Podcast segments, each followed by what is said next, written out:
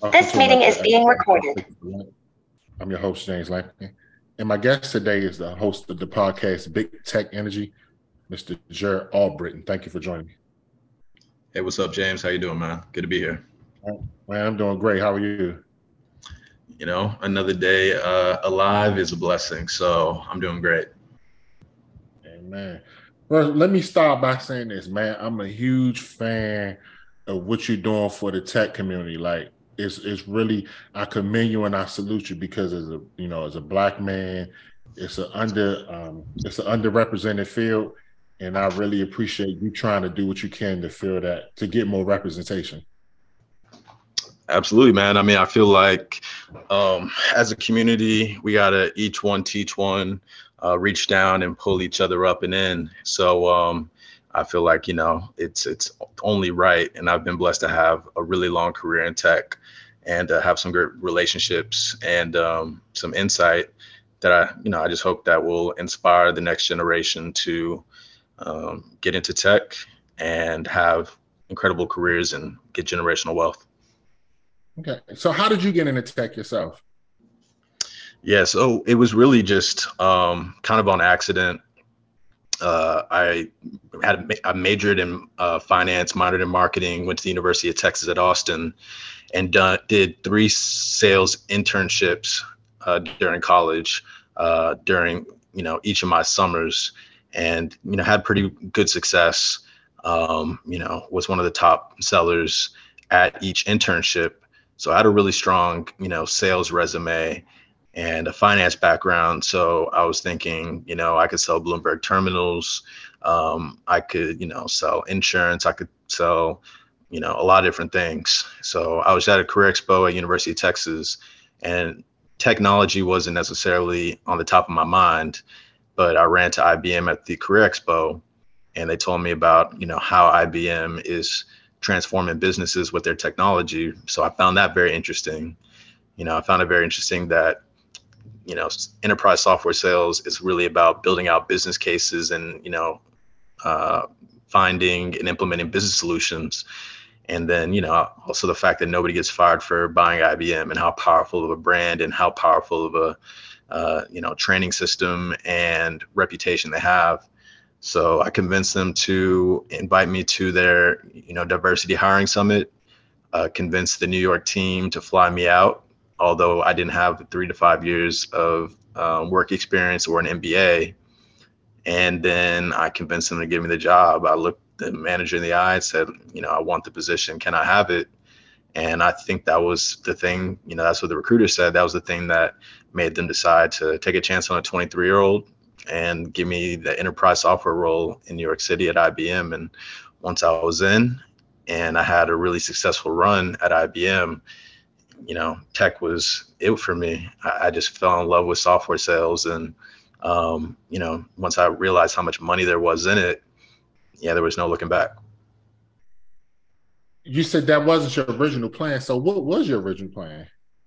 I didn't really have one. I was 22, 23. So I was really just down. I really wanted a job in New York City. That was it. Like I wanted a job in New York City that paid enough, and I knew I had a really good sales uh, resume. Um, so I was just like, it makes sense for me to get something that you know involves sales, you know, closing deals, because ultimately, like, why I like sales is because you can you know dictate your W two each year, uh, base salary plus commission. So uh, when it comes to tech, I'm not technical at all. I don't know how to code, um, none of that. But you know, when it comes to tech sales, it's the most important role at a tech company. Um, maybe you know, neck and neck with like engineers, but ultimately it's like we're the most important because once engineers and the product team develop the product, we're the ones that have to bring in the revenue. And uh, so I want people to not look at tech sales as not tech. It's actually very tech. It's the most important tech, uh, but it's not technical. So for anybody listening to this that has sales experience, just know you have a transferable skill to get into any top tech company, work for a tech startup and get equity and make, you know, significant money, quarter million, half a million, million dollar W two. Uh, you know, sky's the limit. um, if you uh, are able to execute. Why New York? Why did you want to live in New York? Uh, so I just uh, my freshman year, I you know started watching the show The Apprentice, the first season, and I just loved that show. You know, and now looking back at Donald Trump, I'm like, wow, he's a clown.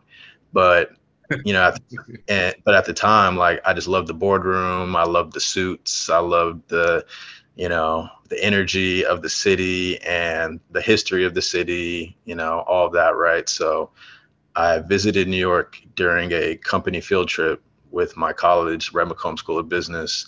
We got to tour a couple of different um, offices, Bloomberg, Ernst and Young, Bear Stearns when it was still there and then one of my mentors, a family friend, he was an executive at HBO, so he showed me HBO, and uh, yeah, stayed in Times Square, um, and uh, you know, did did like you know the touristy stuff and the energy of New York, um, the old adage of if you make it in New York, you can make it anywhere. Um, yeah, there's just so much. Like New York to me is like the greatest city in the world, and um, you know, I figured if I work in New York, um, I'll be around the best of the best, and uh, you know, I'll be able to experience, uh, you know, a really, really random, fun, interesting, you know, life out there. So I wanted to try it out.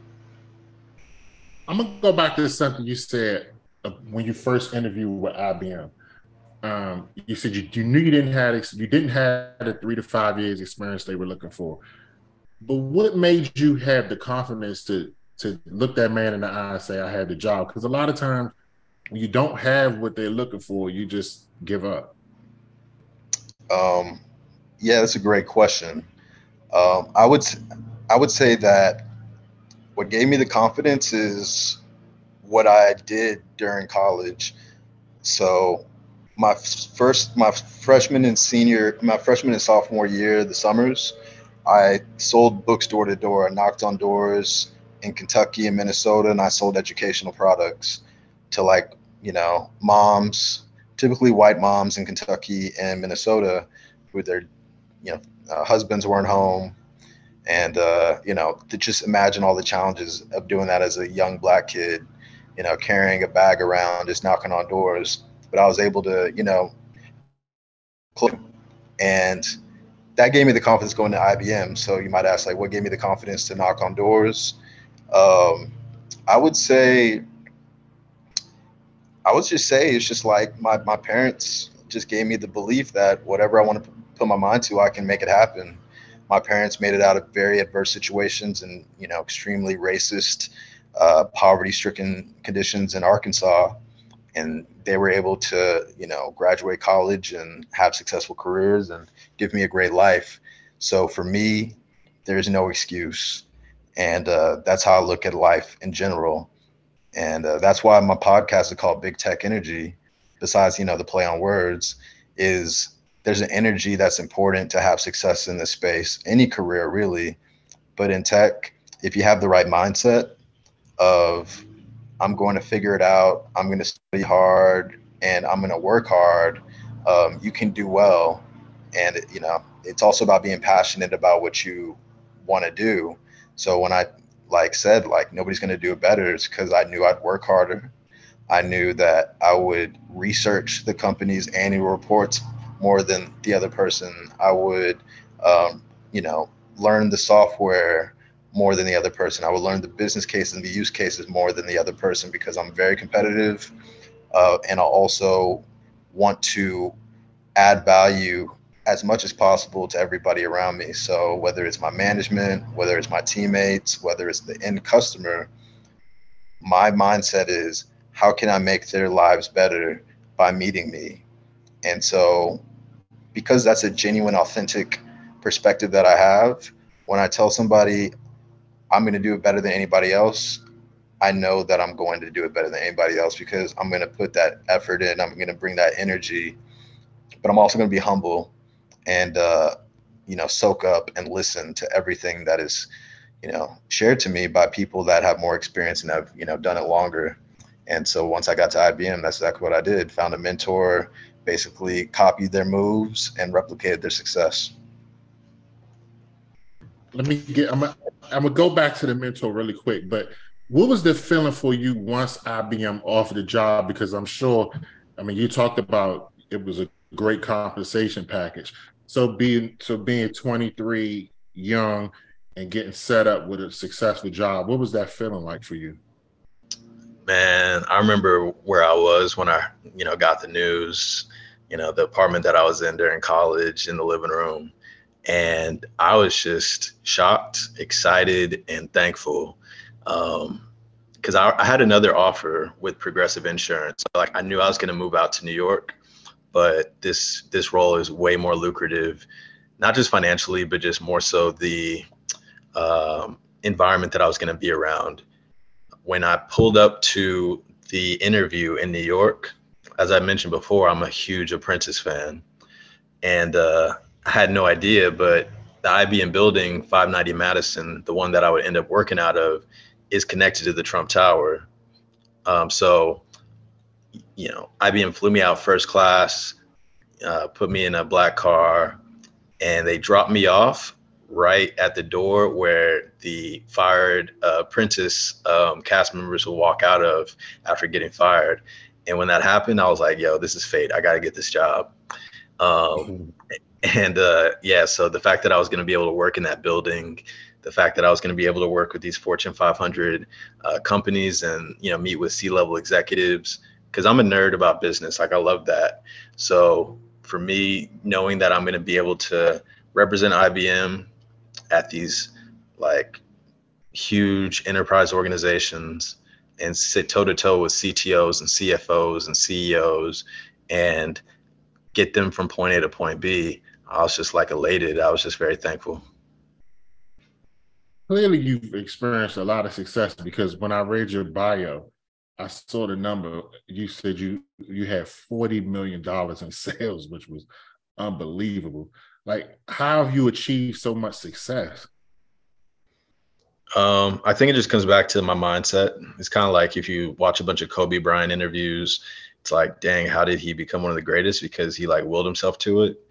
Um, I would say my success is one finding mentors that have done it exceptionally well and one figuring out how to add value to them first two taking what they give you and executing on it so and I, that's a longer story about like IBM in particular, but just in general, that that's been my strategy. So I, I'm about being efficient, and so by learning from people that have failed for years and got a lot of success and I can avoid those failures. That's been the big part of my success. And then the big part of my success is I under promise, over deliver all the time. It builds trust, it, it strengthens relationships, and your network is your net worth. So, like, the reason why my network is so heavy is because I never let people down. I never show up late. I never come up short. And the reason I can say never is because I hedge it that way for instance, uh, with my you know software sales job, my quota is a quarter million dollars for the quarter, and I really think I can hit five hundred thousand. Like I'm very confident I can hit it. You know what I, has brought me success is the fact that I'll, you know, always think about under promising, over delivering. Not necessarily sandbagging, but you know, making sure that confidence isn't shaken. So I think I can close 500,000. My quota is 250,000. I have like two choices. I can either commit to 500,000 or I can commit to 300,000. If I commit to 300,000, my management team is going to be happy because I'm still over the quota of quarter million. Um, and so I commit to 300,000 I ended up closing 400,000 because that 100,000 I thought I was going to get that VP um, got fired and now they have to bring in a new one who needs to reevaluate it again. So I'm at 400,000 now, but because I committed to 300,000, I am a superstar. I brought 100,000 more than committed to the business. I made up for any of my teammates that fell short. And now you know, I I'm, I'm being applauded, and uh, you know everything's good. if I would have committed to 500,000 and closed 400,000, yes, I would have been 150,000 over quota, but I've been 100,000 short of commit. And that 100,000 is going to hurt the company because they, you know, committed that 100,000 to their shareholders and now somebody else has to make up for it. So that example is just like those decisions you have to make just to make sure that everybody around you wins and then everybody sees you as having high value. Uh, so that's internally and then externally, if I tell a CTO, uh, you know, the projected break even point is going to be 18 months.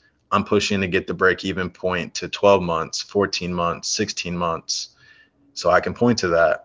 If I say the metrics of improvement of their process is going to be 2x, I confidently feel like it's going to be 3x, but I'm going to shoot for 4x. And if I hit 3x, then, you know, I'll land there. So that's where the success comes from is being very honest, but also making sure that I over deliver on everything that I say um, and that built trust and like relationships are everything so i've closed deals where our product wasn't as good but they trusted me more they liked me more and i showed up in a way that was really responsive i showed up in a way where i really cared and that's the last point i'll say besides the over promise under uh, uh, over uh, under under promise over deliver the reason i did that is because i really do care about people um, you know, I really want to see people win. I want to see people get promotions. I want to see people uh, make money. You know, I want to see people, you know, have happiness. So that's been the key because I move with integrity to ensure that everybody wins. So I'll walk away from deals that don't make sense. But when I believe it really does make sense, um, you're going to feel it.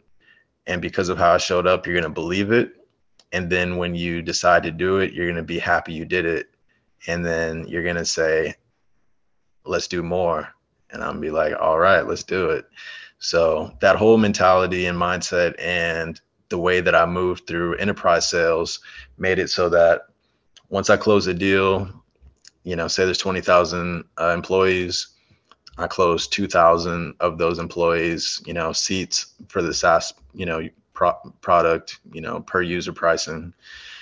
Because I killed it with that 2000, we implemented faster, we delivered more. Now that VP is walking me around to every other VP that hasn't bought, every other region that hasn't bought to say, look how smart I am. I bet on Jarrett. I bet on this software and I'm killing y'all. And the VPs are like, I want it too and I was just able to grow accounts like that. And then the VP that I closed before he closed, I'd be like, hey, I'm about to deliver. So I want you to remember this conversation when I do. And I'm going to ask you for a favor, and hopefully it's reasonable. There are other VPs, decision makers that need the solution. Um, it's a great fit for them, but they don't trust salespeople. They don't really want to, you know, hear it they much rather hear from somebody like you who's a fellow VP, a colleague, somebody that speaks their vernacular, understands their pain points in a way that even I can't. Um, and it would be super helpful if you'd be willing to have X amount of conversations with other VPs on my behalf about how successful we made you. Is that something you're open to doing if I make you really successful? They would say, Jarrett, not only will do that, I'll take you for a steak. You know what I'm saying? I'll da da da da da. I'm like, all right, cool. And so once we got to that point where we're reviewing all the success, I'd be like, hey, you remember that conversation? He's like, yeah, you know, send him over. I'd be happy to brag about how well we're doing over here. And so that was another way that I was successful is just I'd have people selling for me on my behalf, other executives talking to other executives. That would take like a nine month sales cycle, bring it down to like a three month sales cycle, and we'd be able to preserve the price of the, you know, agreement uh, because we came in with strength and we came in from the top down. Um, and so, you know, liken that to just my career, I make every sales engineer look good. I make every SDR look good. I make every um, customer success person look good, right? Because when I close a deal, I'm giving everybody their flowers. Shout out to my sales manager that helped me negotiate the pricing. Shout out to the legal team that helped me get through the legal contract. Shout out to the technical team for helping me get through the security review. Shout out to the customer success team that implemented it flawlessly, that allowed us to grow the account. Shout out to my SDR who, um, you know, made made that call got that meeting and uh, created this opportunity. Without all of you, this isn't possible. I put that in an email. I sent it out to everybody, and you know, typically the salesperson gets all the praise, but I gave the praise to everybody else. So what happens when those customer success, that sales engineer, that lawyer, uh, that sales manager, when they leave to another company, and the first thing they're always asked is, "Do you know any good talent?" Yeah, I do.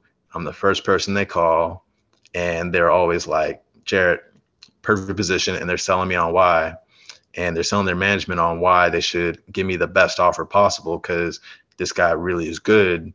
So it's it's like easy at that point. Like i got internal reference fighting for me um, you know one to get me to leave my company and two uh, to convince management to make the offer sweet.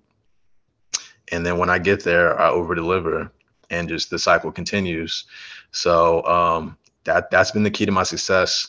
And uh, I wouldn't have been able to sell half of the software that I did if I didn't have that approach of relationships. And uh, you know, that's how I look at, you know, just in general, uh, relationships over everything, integrity over everything, and people remember how you make them feel. Um, so make sure that you're always leaving people with a good impression. And uh, you know, this industry small, so you'll go far if you do that you talk about uh, mindset a lot. Are there any books that that you read that really affected your mindset? That's a good question. Um, I would say like Seven Habits of Highly Effective People. Now, in terms of what I read in there, I can't like spit it off, but that was that was a good one for me. Um, because I think what I'm saying right now subconsciously is what's been just kind of like sprinkled throughout that book. But um, I would say the training I did when before I, you know, sold books door to door, uh, that is the thing that transformed my mindset the most. So basically, there was a uh, like a sales, you know, kind of like a boot camp, and they really, you know, pushed you, but they also just talked about mindset the entire time. Life is 10% what happens to you, 90% how you react. Um, you know, you, you miss only miss the shots you don't take you know every no is one step closer to the next yes. Let go let god you know focus only on what you can control you know your attitude creates your altitude. Like i remember all of these mantras because they kind of brainwashed us with it. And that's what you know enabled me to like have doors slammed in my face and just to keep it pushing because i'm just like all right cool. You know that no is just one more step closer to the next yes um, you know, when a cop would get called on me, you know, life is 10% what happens, 90% how I react. So I'm going to react uh, without anger, but more so just focus on getting back to the next door. So I would I would give that credit a lot. You know, they make us listen to these CDs while we're working, like Zig Ziglar and you know things like that. Um, very you know motivational stuff. And um, but yeah, uh, I, I, I definitely credit that with uh, my mindset more than anything. I'm gonna transition to your podcast, um, big tech, big tech energy. Um, I got a chance to. First of all, I started following it um, just recently because, ironically, I just learned about it. Um, I started following on Apple Podcasts, but then one day I was at work and I got a chance to watch it on YouTube. And let me say this: you have some excellent production. Like it is a very high quality show. So I really have to commend you on that. Appreciate it, man. Um, and that's again relationship capital. That's my friend's uh, podcast studio. So he built all that out for his own podcast. And um, when I said, "Hey, I'm about to start a podcast," any advice? He's like, "Where are you shooting it?" I'm like, "I'm I'm working on it." He was like, pull up to mine. My my studio is your studio, and uh, yeah, it's a blessing. So I appreciate that, and I'm very lucky to have you know relationships like that where I can just jump in and that could be my starting point. Videographer, cameras, set, editors, all that. Uh, and shout outs, it's Blueprint Media Group um, out in Fort Lauderdale. And if you want to get your podcast filmed, uh, you want to get placed at podcasts, you want to get photo shoot, um, whatever kind of content you want to get done, uh, the Blueprint uh, Media Group and production team can handle it for you. So, yeah, shout out to them. What made you decide to start a podcast? Um, you know, I've been being told been told I should be doing a podcast for like two years, three years now, but I just never really had like a a push to do it. My friend Kristen introduced me to Cyrus Harbin, the host of Tech is the New Black, and once I saw his page, I was inspired. I was like, wow, uh, he's telling people about sales engineer role, which I didn't think the black community would care about, but obviously they did, or more so they just resonated with the story. And I saw how he's inspiring people. And um, you know, to be very, you know, frank too, he's, he's making really, really good money and um, while helping people at the same time. And that's like the the perfect storm where you're doing something you do for free and you can make a lot of money from it uh, by just helping a lot of people get to their goals. So he was definitely a big motivation. Uh, I'd been on Clubhouse, you know, during the pandemic, went from 80 followers to 30,000 and then was growing steadily. But the app started kind of declining in like 2023. So I was like, I want to continue this message, a mission of, you know, increasing diversity in tech, but I need to do it on platforms where one, my content will be evergreen, you know, so 20 years later, 30 years later, my grandchildren can watch it. I can't really do that with Clubhouse. And then two, um, I want to be able to expand my reach and uh, my impact, you know, with platforms like Spotify and Apple and Google Podcasts and iHeartRadio. And, uh, you know, Earn Your Leisure is another uh, brand.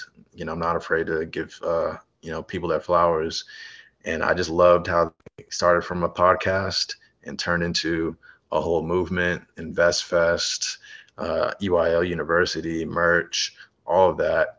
But more importantly, I like how they're changing the face of financial literacy and making it accessible and relatable to our community. So I was like, I want my podcast to do that. And I also want kids to see it and say, like, all right, that's a black man or a black woman that I can aspire to be like, and they are authentically themselves, and they're not having to be something that they're not. So that's what made me want to do it. How would you describe the feeling for yourself introducing tech to so many people? Um, it's uh, it's um, it's it's fulfilling. It's fulfilling, and I just enjoy seeing the wins so like on Clubhouse, we used to throw like 30, 40 recruiters on stage and have people in our community shoot their shot.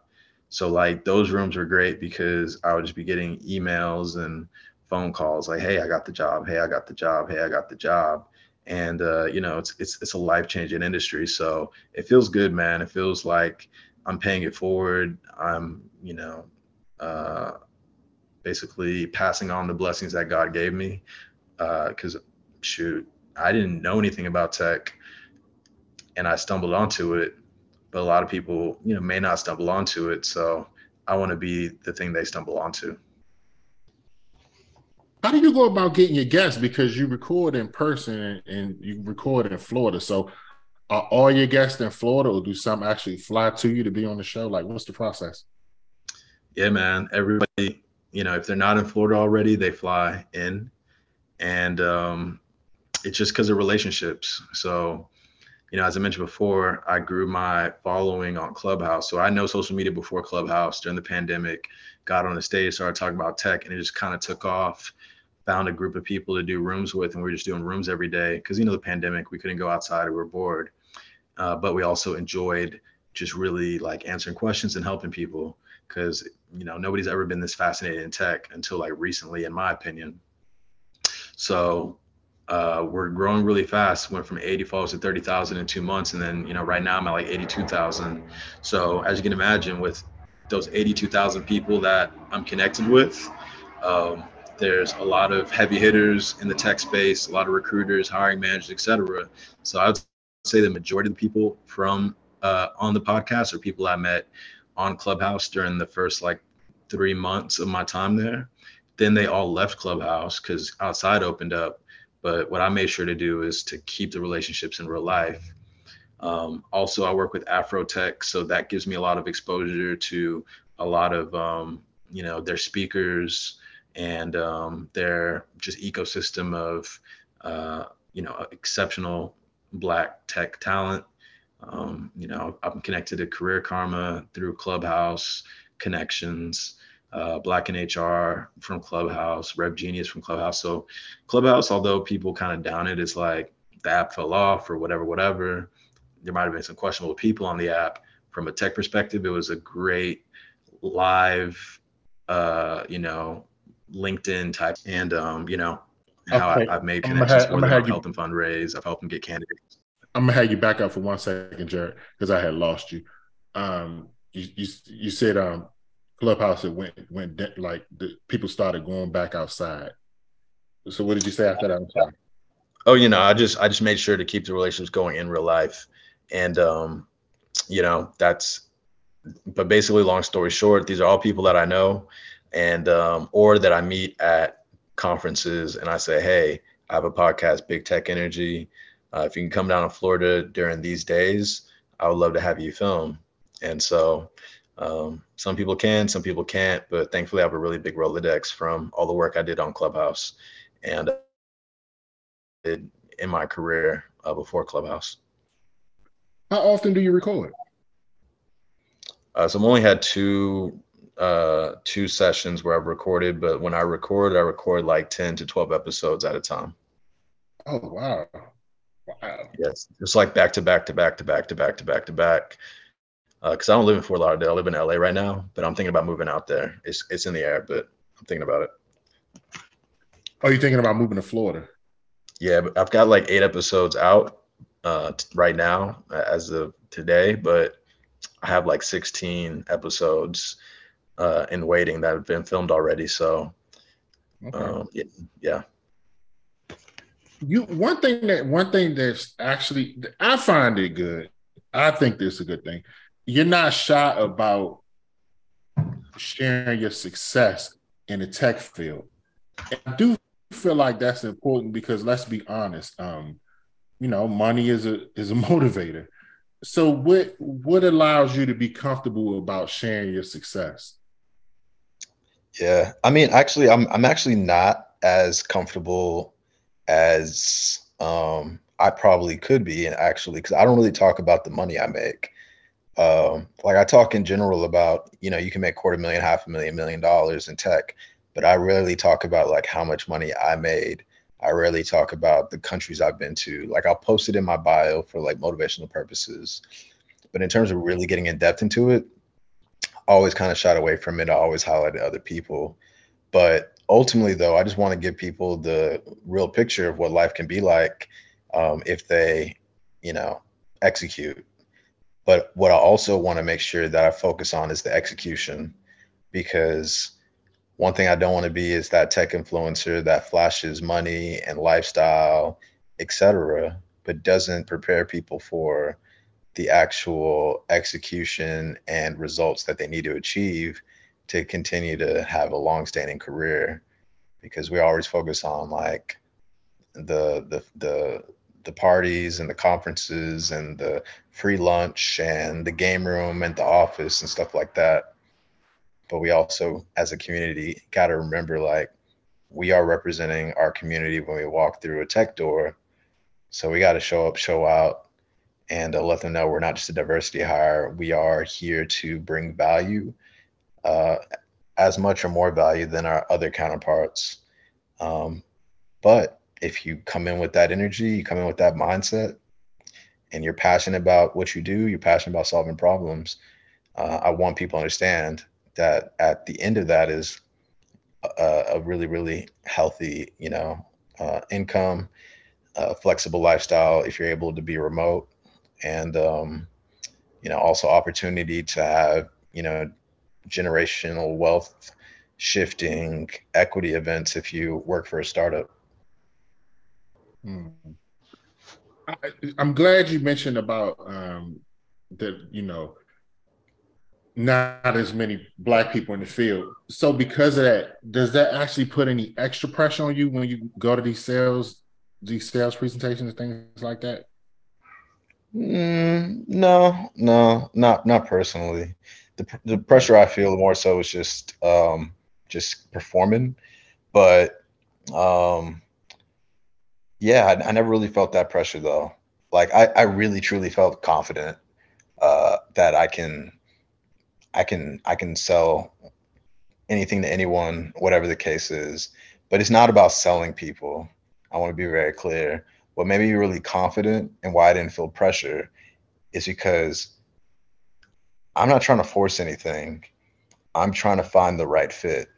So if it's not a fit, I'm going to say thank you for your time. I'm going to keep it moving. So I don't feel pressure for you to say yes. I don't feel pressure for it to go perfectly. I do feel like a, um, I do have an urgency to be my best. But at the end of the day, I'm really like sales. For those not familiar with it from an enterprise perspective, it's not about who can convince people into doing something. It's about people that listen really actively to understand the problem and they can very precisely prescribe a solution that will be effective. So when I would go into these presentations, I wasn't like, oh my God, I hope they say yes, or I hope this goes well, or I hope they, you know, buy my product, or whatever the case is. It was, let me come in here and learn more about their problem. Let me confirm that we have the right solution. And if we do, then I'll walk them through how the solutions will make their lives better. If they get it, they get it, and if they don't, they don't. Uh, but if they do move forward, good for them. They're going to see success. If they don't get it, that's unfortunate for them. I'll try a couple more times to make them understand what they're missing out on. But if they just don't see it, then God bless. I'm going to move on to the next person that does. I want to close with this. Um, there's you and so many others doing a great job of introducing black um, black upcoming black men and women to the tech field. Overall, do you feel like we're doing a good job in getting black more blacks into the tech field? I think so, but we need to do better job is um, focusing on the kids, uh, the K through 12, getting them acclimated with AI, cybersecurity, software engineering, and um, Web3. Even though Web3 is kind of taking a dip, it's still going to be important to understand the blockchain and understand uh, that field. Eventually, the metaverse will be a real thing, just not right now. But we're doing a good job of promoting it to a certain extent. Um, I shout out to Afrotech, you know, shout out to Render ATL and a lot of different conferences that are doing great at building community. Uh, Black Men in Tech, Shout out to them. But I think what we really need to do more of is get these big corporations to invest a lot of money into programs for the K through 12. And we need, as um, you know, successful Black people in tech, to one really focus on referring each other into the, our companies, and two, making sure that we um, work with these middle schoolers and high schoolers. So that's like the second phase or the next phase of Big Tech Energy. It's like podcast, events, and then programs for kids and Angel Syndicate, which is basically a bunch of accredited investors pulling our money together and investing in AI companies so we can go, get like dumb rich. And then we take that money and we reinvest in our community into tech programs that upskill our community on tech jobs so that they don't have to get into debt and go to college. They can, you know, uh, take a boot camp their senior year of high school or like right after high school.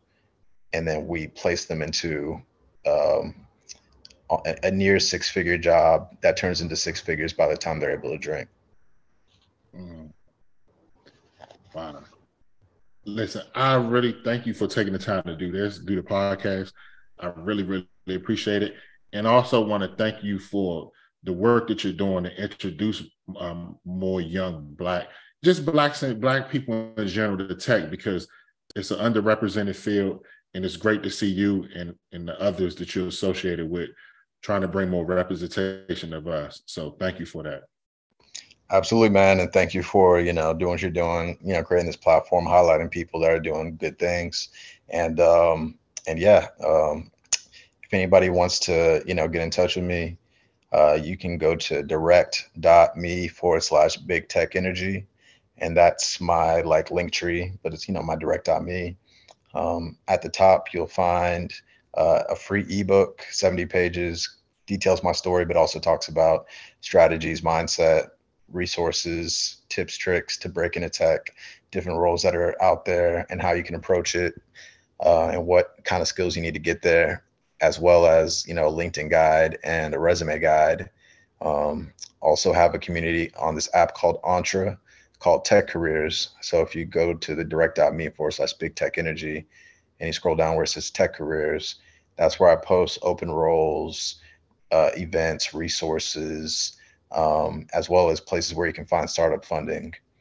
And uh, also on that link will be my podcast, Big Tech Energy, uh, please subscribe on YouTube.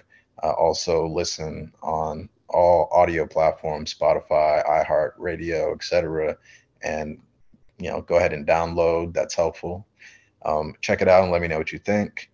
And um, also do like consultation calls for those that want to really like get into their resume. I'll show you how to use ChatGPT to optimize your resume, your LinkedIn, and um, you know, if I can, with the bandwidth that I have, uh, you know, shoot you a couple referrals based off of where you're trying to go. Um, and last but not least, I have a site called blackhire.com.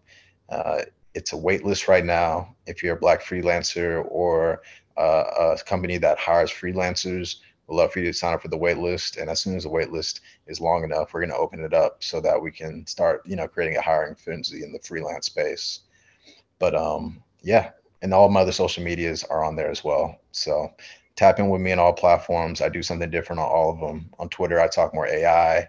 On Instagram, I you know chop up the reels from my podcast, and then also I do Instagram lives uh, with you know different guests, and we you know answer you know live questions, and um, you know LinkedIn, you know different thing over there as well in terms of the things I post. But um, yeah, just connect with me everywhere, and um, yeah, stay tuned. You know, Big Tech Energy is going to be the the biggest podcast in tech, period, not just black tech, but period, period. And uh, every episode, you know, every day, I'm just figuring out how to, uh, you know, improve the uh, content, uh, improve the resources, the impact. We're going to keep getting bigger and bigger guests. So, you know, tap in with me. Again, man, thank you for what you're doing. And I'm, I'm excited for you because I know it's going to be a great podcast. Just watching it, listening to it, you got some great things ahead, and I'm looking forward to seeing it. All right, man. Thank you. I appreciate you for having me. Definitely. I want to take the time to thank everyone for listening to the podcast. I truly appreciate your support. You can follow me on Instagram at conversations underscore with underscore Lant. My Facebook is also Conversations with Lant. You can listen to the podcast on SoundCloud and Apple Podcasts. Again, thank you all for listening. Have a great day.